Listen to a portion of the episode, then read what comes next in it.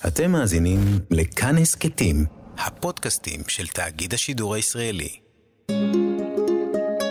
היסטוריה לילדים עם יובל מלכי. סטנלי וליבינגסטון מגלים את אפריקה. חלק ראשון מתוך שלושה חלקים.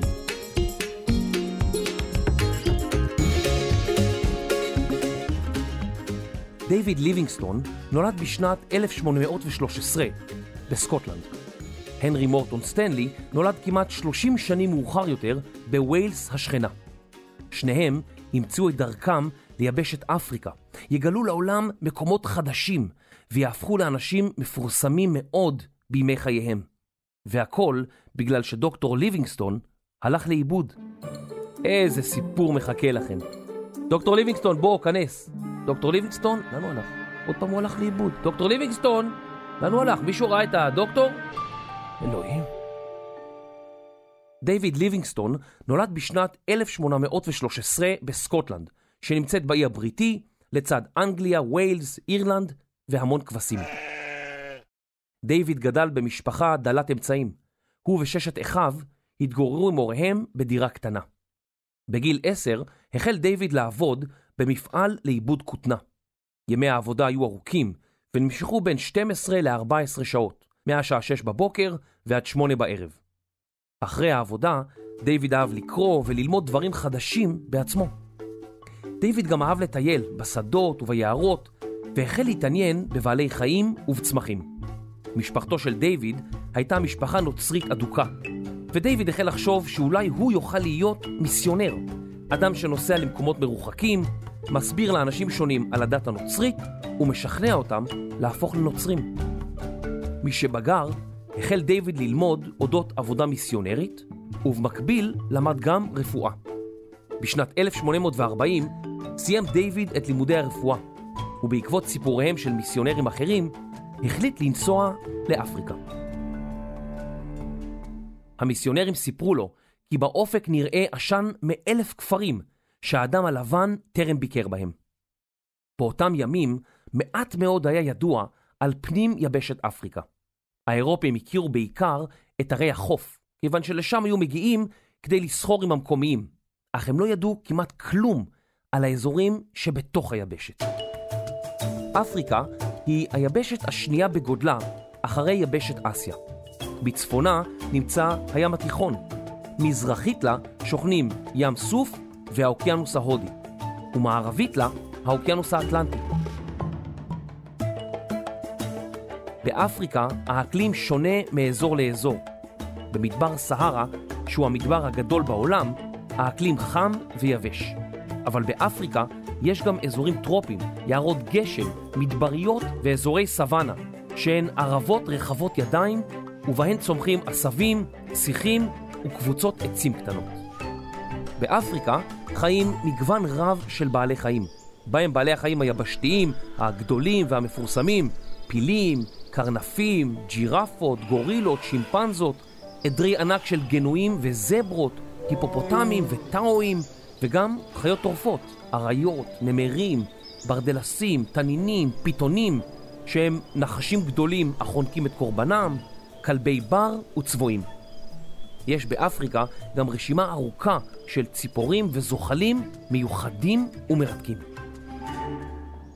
בשנת 1841 הגיע ליבינגסטון לדרום יבשת אפריקה, וביקר בכפרים שונים כדי להכיר את התושבים המקומיים. הוא רצה ללמוד כמה שיותר אודות תרבות המקומיים, אודות השפות שבהן דיברו, ואודות מנהגיהם. הוא פגש בשבטים שונים וצפה לראשונה בטקסים שהיו זרים לו ולאנשי אירופה. בבשוואנה, כיום במדינת בוצואנה, צפונית למדינת דרום אפריקה, צפה ליבינגסטון באחד מהטקסים הללו, טקס מעבר מילדות לבגרות. הנערים שהיו כבני 14 עמדו מול הגברים של השבט, ששאלו אותם שאלות כמו למשל, האם תגן על הצ'יף של השבט? האם תראה את העדרים כראוי? לאחר שהנערים ענו כן, היו הגברים מסתערים עליהם ומצליפים בהם בענפים שחרצו בבשרם.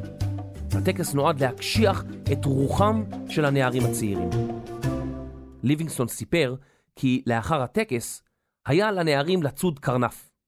אם הם עמדו במשימה, הם היו רשאים לשאת את אחת מנערות השבט לאישה.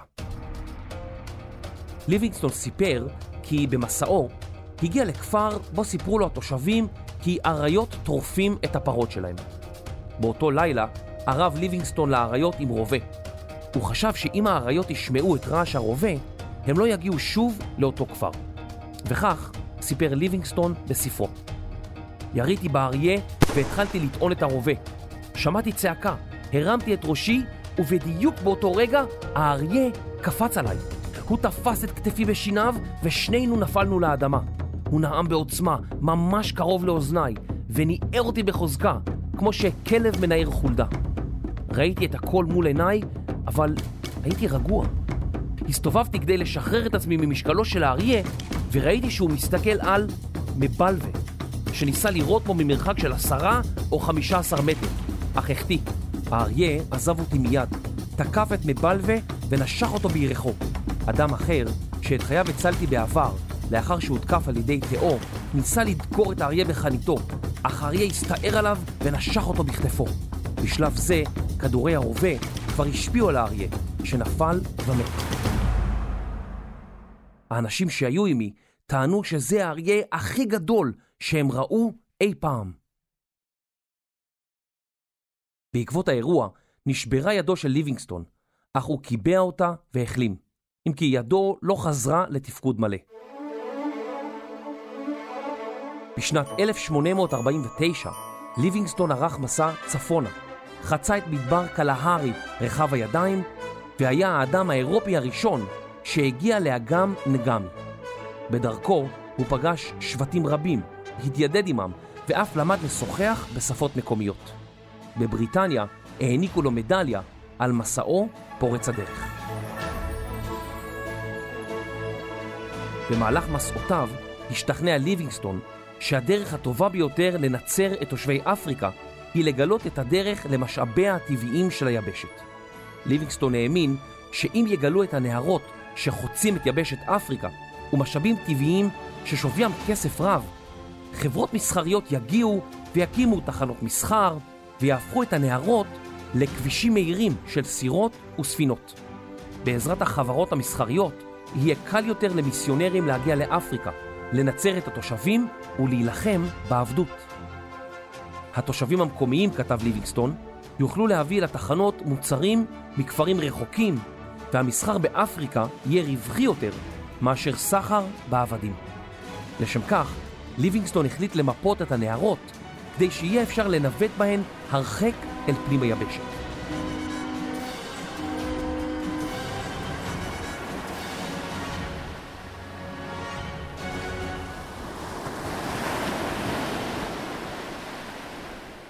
בשנת 1845 התחתן ליבינגסטון עם בתו של מיסיונר אחר. לזוג נולדו ארבעה ילדים. שבע שנים מאוחר יותר, שלח ליבינגסטון את אשתו וילדיו בחזרה לבריטניה, כדי שיקבלו חינוך טוב יותר, וכדי שהוא יוכל להתרכז במסעות הארוכים שתכנן. בסוף שנת 1853 יצא ליבינגסטון למסע מפרך מהעיר ליניאנטי, השוכנת בצפונה של מדינת בוצואנה כיום, צפונית לדרום אפריקה.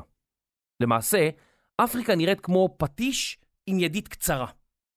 תאחזו רגע בידית של הפטיש, בערך באמצע הידית שוכנת ליניאנטי. רוחבה של אפריקה באזור הזה הוא 2,500 קילומטרים, וליניאנטי שוכנת בדיוק במרכז. רגע, נבדוק עם גוגל מפס, בואו נראה, 1,300 קילומטרים מהחוף המערבי ו-1,200 קילומטרים מהחוף המזרחי, ממש באמצע. את ליבינגסטון ליוותה קבוצה קטנה, שכללה סבלים, מורי דרך וציידים אפריקנים. ודרך אגב, בעברית נכון יותר להגיד אפריקני מאשר אפריקאי, אבל אפשר להגיד את שתי הצורות והאקדמיה ללשון לא תכעס. במהלך המסע למד ליבינגסטון רבות אודות התושבים המקומיים, הטבע וגם על אריות. הוא סיפר כי המקומיים אינם נלחמים באריות בדרך כלל, אך יש מצבים יוצאים מן הכלל. כשאריה מזדקן, אין לו כוחות לרוץ אחרי טרף. במקום זאת, הוא מתקרב לכפרים כדי לצוד עיזים. לכן, נשים וילדים שהולכים בחושך בלילה מסתכנים שהאריה ימצא אותם. במצבים אלו, היו המקומיים יוצאים בעקבות האריה והורגים אותו כדי שלא יגיע לכפרם ויטרוף אותם.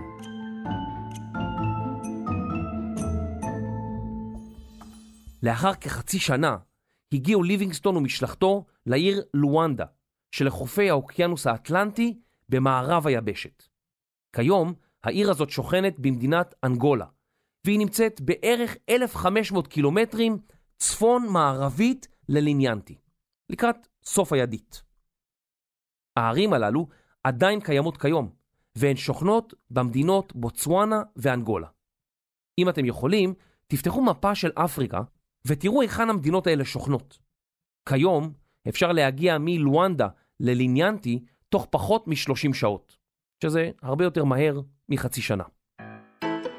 שלום לדוקטור ליבינגסטון. הו, שלום רב. אתם מספרים בדיוק על המסע שאני ערכתי מליניאנטי, כן? זה היה משהו ממש ממש מסע כזה, זה... אני עשיתי את זה במהירות, ממש, זה, זה לקח לי רק חצי שנה, אתה, אתה היית עושה את זה, היה לוקח לך הרבה יותר זמן.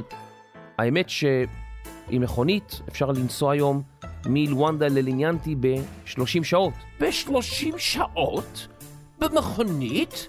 האו, בימינו עוד לא היה מכונית, ואפילו הנהרות היה קשה לחתור בהם. זה בכלל לא פייר, הדבר הזה שאתה עושה. אני, אני לא מסכים שאתה תיסע במכונית. אני, אני הלכתי הרבה ברגל, וגם כשאתי בספינה. עליך לעשות את אותו דבר. 30 שעות, כמה, כמה זמן הייתי יכול לחסוך, אלוהים, וואו. לאחר שהגיע ללואנדה, היה ליבינגסטון לחזור כדי להחזיר את מלוויו לכפריהם ולמשפחתם. הוא יצא שוב בכיוון ההפוך, ולאחר שנה שלמה הגיעה הקבוצה ליעדה. ליבינגסטון יכול היה לנוח או לחזור לבריטניה, אבל הוא בחר להמשיך במסע המפרך. הוא המשיך במסעו לאורך נהר הזמביזי, הנהר הגדול ביותר הזורם ממרכז אפריקה ועד לאוקיינוס ההודי שבמזרח היבשת. ליבינגסטון רצה למצוא נתיב מים שיוכל להוביל סוחרים ממערב אפריקה למזרחה. לקראת סוף שנת 1855, כשהיה כבר שנתיים בדרכים, הוא נתקל במפלים עצומים בגובה של יותר מ-100 מטרים על נהר הזמביזי. הוא קרא להם בשם מפלי ויקטוריה, על שמה של מלכת אנגליה. בשפה המקומית הם נקראים מוסי או אתוניה, העשן הרועם. כשחוקרים נתקלו במפלים שכאלה, הם עלו ליבשה עם הסירות שלהם, והלכו ברגל כדי לעקוף את המפלים ולהגיע לאזור בנהר שאפשר להמשיך ולשוט בו. באמצע שנת 1856 הגיע ליבינגסטון לעיר קולימאנה, שכיום נמצאת במדינת מוזמביק. העיר שוכנת לחופי האוקיינוס ההודי במזרח אפריקה. ליבינגסטון הצליח לחצות את היבשת ממערב למזרח, וזה לקח לו רק שנתיים וחצי. או, אני יודע מה תגיד עכשיו, שאתה עם אוטו יכול לעשות את זה מהר, או עם, המטוס, או עם ההליקופטר, אני לא תשמע את זה, אני לא תשמע את זה, שנתיים וחצי הייתי בדרכים, אתה לא תגיד שום דבר פה. לא, ליבינגסטון, אני באמת, אני לא רציתי להגיד כלום. אתה לא תדבר, אתה לא תגיד כלום, שנתיים וחצי אני הייתי, אל תדבר, אל תדבר. בכל אותה העת דאג ליבינגסטון לשלוח עדכונים על מיקומו ועל ההרפתקאות הרבות שפגש בדרך. הוא שלח מכתבים בעזרת סוחרים שעשו את דרכם מזרחה או מערבה והסכימו להעביר את המכתבים למלאכים בריטים שהעבירו את המכתב לבריטניה. ליבינגסטון הפך לגיבור לאומי באנגליה מבלי שידע על כך. בסוף שנת 1856 חזר ליבינגסטון לאנגליה והתקבל כגיבור. עם זאת, הוא גילה כי משפחתו לא הצליחה לממן את עצמה והפכה לענייה. ליבינגסטון היה חייב לשקם אותה. עם שובו לאנגליה, כתב על חוויותיו, וספרו הפך לרב-מכר. הוא גם הרצה וסיפר על מסעותיו ביבשת אפריקה, והרוויח כסף רב כדי לכלכל את משפחתו, ובה בעת החל לאסוף כסף למסע נוסף. ליבינגסטון קרא לצעירים באוניברסיטאות הבריטיות לצאת לאפריקה כדי לחקור את היבשת ולגלות דברים שאינם ידועים לעולם, ובפרט לעולם המדע. בשנת 1860, כשהיה בן 47, יצא לדרך במסע נוסף לגילוי נתיבי מים באפריקה. הפעם הייתה המשלחת מאורגנת יותר, וכללה שישה אירופים מלבד עשרת האפריקנים. הייתה להם סירת קיטור, במיוחד לשייט בנהרות, וכן אספקה רבה. אך המסע הקשה עשה את שלו, ועד מהרה פרצו מריבות בין חברי המשלחת. רבים טענו כי ליבינגסטון אינו מנהיג ומפקד משלחת ראוי. הרופא שהצטרף למשלחת כתב כי דוקטור ליבינגסטון יצא מדעתו. בשנת 1862 קיבל ליבינגסטון הודעה כי אשתו חלתה ומתה. שנה מאוחר יותר יצא אחד מבניו לארצות הברית, נלחם למען מדינות הצפון במלחמת האזרחים ונהרג בקרבות. למרות שהמשלחת הגיעה לאזורים אליהם טרם הגיעו אנשים מאירופה, או לפחות טרם הגיעו וחזרו כדי לספר על כך, המשלחת גילתה כי אין דרך להגיע בשייט ממזרח אפריקה למערבה בשל ריבוי מפלים וקטעים בלתי אווירים לספינות. ליבינגסטון לא התייאש, אך שלוש שנים לאחר שהמסע יצא לדרכו, ביטלה הממשלה הבריטית את המסע שמימנה.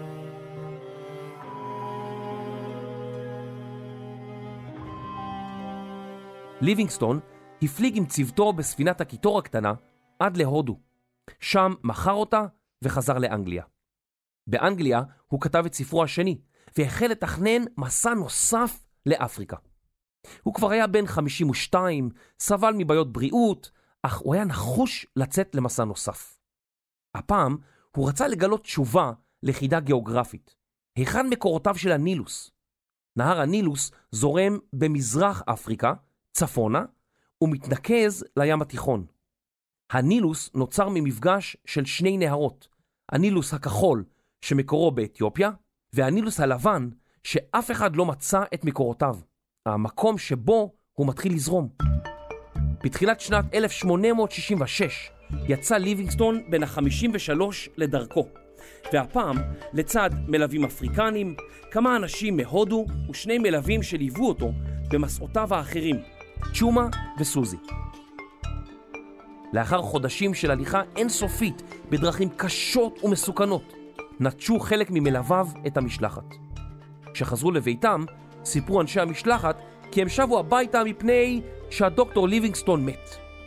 יש מי שהאמינו להם, אבל אחרים האמינו כי הוא עדיין חי. אף אחד לא ידע. איפה הדוקטור?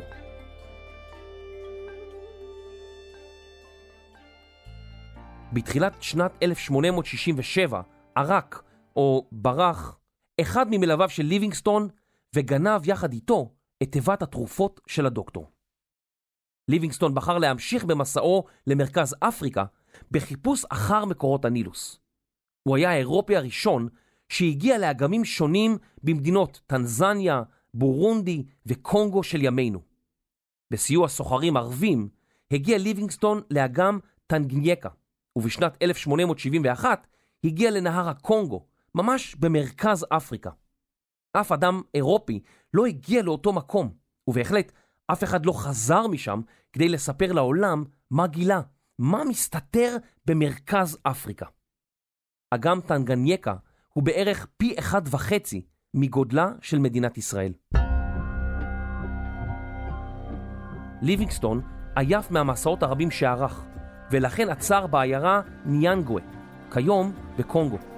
הוא אהב לשבת ולצפות בשווקיה העמוסים של העיירה. בקיץ 1871 הגיעו לשוק סוחרי עבדים ערבים. הם פתחו באש לעבר המקומיים שברחו בבהלה. סוחרי העבדים הערבים המשיכו בטבח הנוראי והרגו כ-400 איש. ליבינגסטון ההמום לא ידע את נפשו. המקומיים התרשמו מליבינגסטון ומהעזרה שהגיש לפצועים לאחר הטבח הנוראי. הם ביקשו ממנו לעזור לאחד את השבטים המקומיים למדינה קטנה, ושהוא יעמוד בראשה. אך ליבינגסטון סירב. הוא רצה לחזור לאוג'יג'י, עיירה על גדות אגם טנגנייקה, לשם היו סוחרים רבים מגיעים, ועימם מצרכים, מזון ותרופות. ליבינגסטון רצה לכתוב על הטבח שראה, אך כבר לא נותר לו נייר כתיבה. הוא כתב את התיאורים מהטבח הנורא על עיתונים ישנים, על חתיכות נייר ועל כל דבר שמצא. גם דיו כבר לא נשאר לו, והוא הפיק דיו אדום בעצמו משורשים.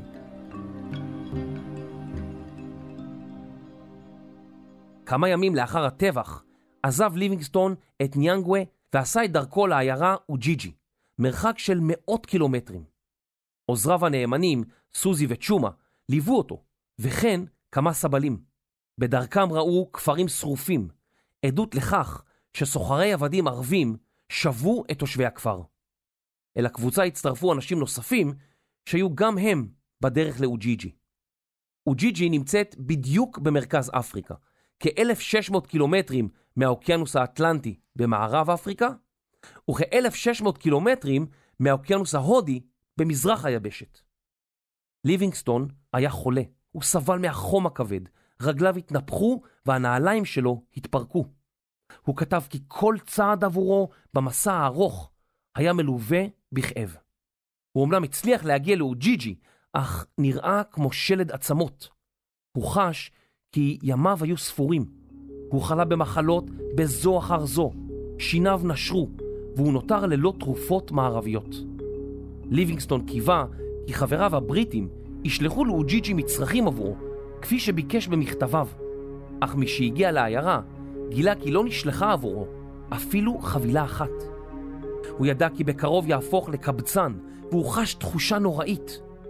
אם אפילו חבילה לא הגיעה עבורו, אז ודאי שלא היה כל סיכוי שמשלחת הצלה תגיע עד אליו.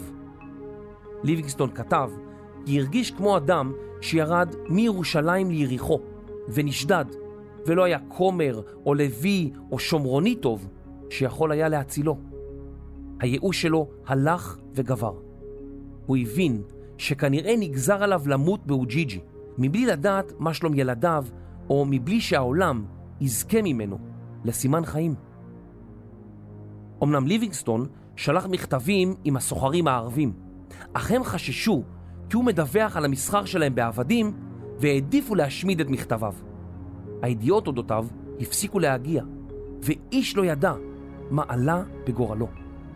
משלחות שנשלחו לחפש אותו חזרו בידיים ריקות. רבים הניחו שהחוקר המהולל מצא את מותו אי שם, בג'ונגלים האפריקניים.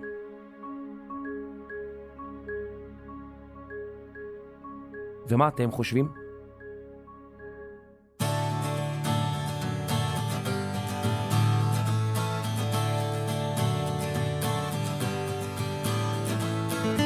בפרק הבא, עיתונאי בריטי-אמריקני יוצא לחפש אחר ליבינגסטון. האם הוא מוצא אותו? ואם כן, מה יהיו המילים המפורסמות שיאמר בעת פגישתם?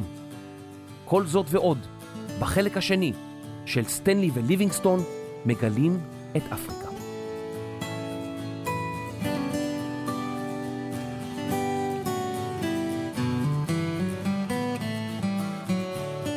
מחקר כתיבה ועריכה, מורדי חנני ויובל מלכי. עריכת לשון ועבודה במפעל הכותנה יחד עם ליבינגסטון, דינה בר מנחם. מיקס, אפקטים ומיסיונרית ראשית באפריקה, רחל רפאלי. הפקה והשמדת המכתבים של ליבינגסטון, רני שחר ואייל שינדלר.